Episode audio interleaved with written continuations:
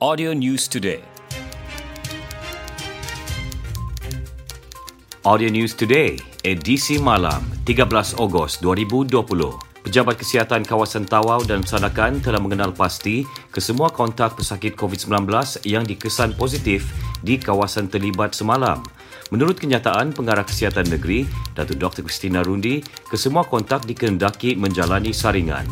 Pada 11 Ogos lalu, sejumlah 763 ujian telah dijalankan menjadikan jumlah kumulatif ujian bagi negeri ini ialah 157,984. Terdapat lima sampel positif iaitu empat sampel kes baharu dan satu sampel ulangan. Setakat ini, 1,086 individu masih menjalani kuarantin di 11 pusat kuarantin yang beroperasi seluruh negeri. Sempena minggu pemakaian pelitup muka pada 7 hingga 14 Ogos, Datuk Dr. Christina mengingatkan orang ramai supaya memakai pelitup muka dengan cara yang betul terutama ketika berada di ruangan yang sesak. Dalam perkembangan lain, satu kes kolera dilaporkan di Kota Kinabalu semalam menjadikan jumlah keseluruhan kolera di Sabah 90 kes dengan 59 kes bergejala dan 31 kes tidak bergejala.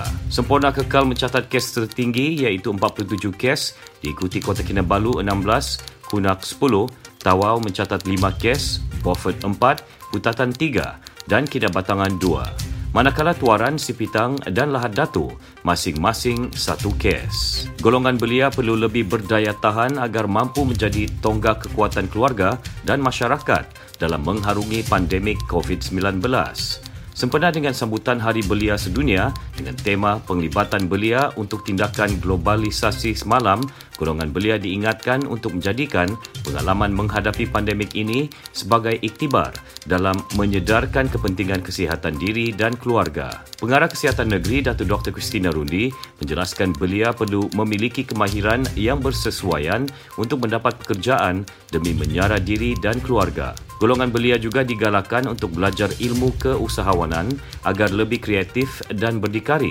selain menyalurkan informasi yang lebih relevan dan mudah diterima masyarakat. Katanya di peringkat kebangsaan, golongan belia boleh mempengaruhi penggubalan dasar dan polisi yang membawa kebaikan bersama.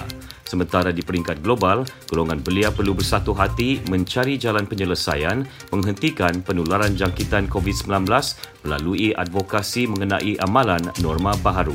Jabatan Pendidikan Negeri Sabah berpuas hati dengan pematuhan prosedur operasi standard SOP di sekolah dan pelajar yang terlibat menduduki peperiksaan Sijil Tinggi Pelajaran Malaysia STPM semester 2 bagi tahun 2020 yang bermula semalam. Pengarahnya Dr. Mistrin Radin berkata, pemantauan mendapati calon-calon mematuhi SOP peperiksaan dan SOP yang ditetapkan pihak berkuasa. Beliau menyatakan demikian kepada pemberita selepas meninjau pematuhan SOP peperiksaan STPM di Sekolah Menengah SM Lokyuk Dikas, Kota Kinabalu. Sementara itu, Pengetua SM Lokyuk Dikas, Lords Mary Batin berkata, pihaknya dengan kerjasama Persatuan Ibu Bapa dan Guru PIBG Sekolah telah membuat persiapan awal bagi memastikan SOP yang ditetapkan dipatuhi. Peperiksaan itu melibatkan 8,462 calon sekolah kerajaan dan 10 calon persendirian yang menduduki peperiksaan di 102 pusat peperiksaan seluruh Sabah akan berakhir selasa depan. Jabatan Tenaga Kerja JTK Sabah dengan kerjasama Jabatan Pembangunan Sumber Manusia Negeri akan menganjurkan satu karnival kerjaya yang terbesar di peringkat negeri pada 7 September depan. Pengarah JTK Sabah, Wan Zulkifli Wan Stapa berkata, karnival itu bakal diadakan Pusat Konvensyen Antarabangsa SICC dan bakal menawarkan lebih seribu kekosongan jawatan dengan penglibatan lebih 30 majikan. Karnival itu juga akan melibatkan jabatan-jabatan di bawah Kementerian Sumber Manusia untuk sama-sama melaksanakan bagi menjayakan karnival ini. Beliau berkata demikian kepada pemberita selepas menyampaikan sijil kepada pencari kerja yang berjaya mendapat pekerjaan semasa sesi temuduga program latihan kemahiran dan penempatan kerja industri pembinaan Lembaga Pembangunan Industri Pembinaan Malaysia CIDB di Kota Kinabalu. Dalam pada itu, beliau berkata statistik pengangguran di Sabah yang dikeluarkan Unit Perancang Ekonomi Negeri UPEN sebelum Perintah Kawalan Pergerakan PKP adalah 5.8% di mana ianya lebih tinggi berbanding di peringkat nasional iaitu 3.8%. Justru selain Carnival, JTK juga akan mengadakan program outreach di kawasan pedalaman Tahun ini program berkenaan akan diadakan di tujuh tempat lokasi. Program bertujuan memberi pendedahan dan penawaran kerja kepada masyarakat di kawasan pedalaman. Operasi mencari dan menyelamat SAR hari kedua kanak-kanak lelaki Asmin Abdullah 8 tahun yang hilang di sambar buaya di Kampung Muhibah Hujung, Kinabatangan masih diteruskan. Setakat pukul 3.30 petang tadi, tiada sebarang penemuan dilaporkan. Pegawai Angkatan Pertahanan Awam Malaysia APM Kinabatangan, Kapten Ahmad Roslan Muhammad Kamil ketika dihubungi pemberita berkata, kawasan pencarian kini diperluas kepada jarak 5 km daripada lokasi kejadian.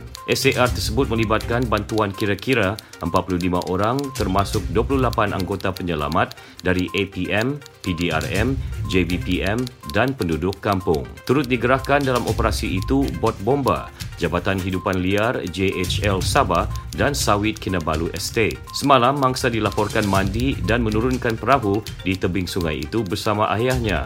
Bagaimanapun ayam mangsa yang membelakanginya tiba-tiba terdengar bunyi kocakan air dari arah belakang dan terkejut melihat mangsa di sambar reptilia tersebut. Operasi SAR diaktifkan pada pukul 2.15 petang semalam dengan bantuan penduduk kampung.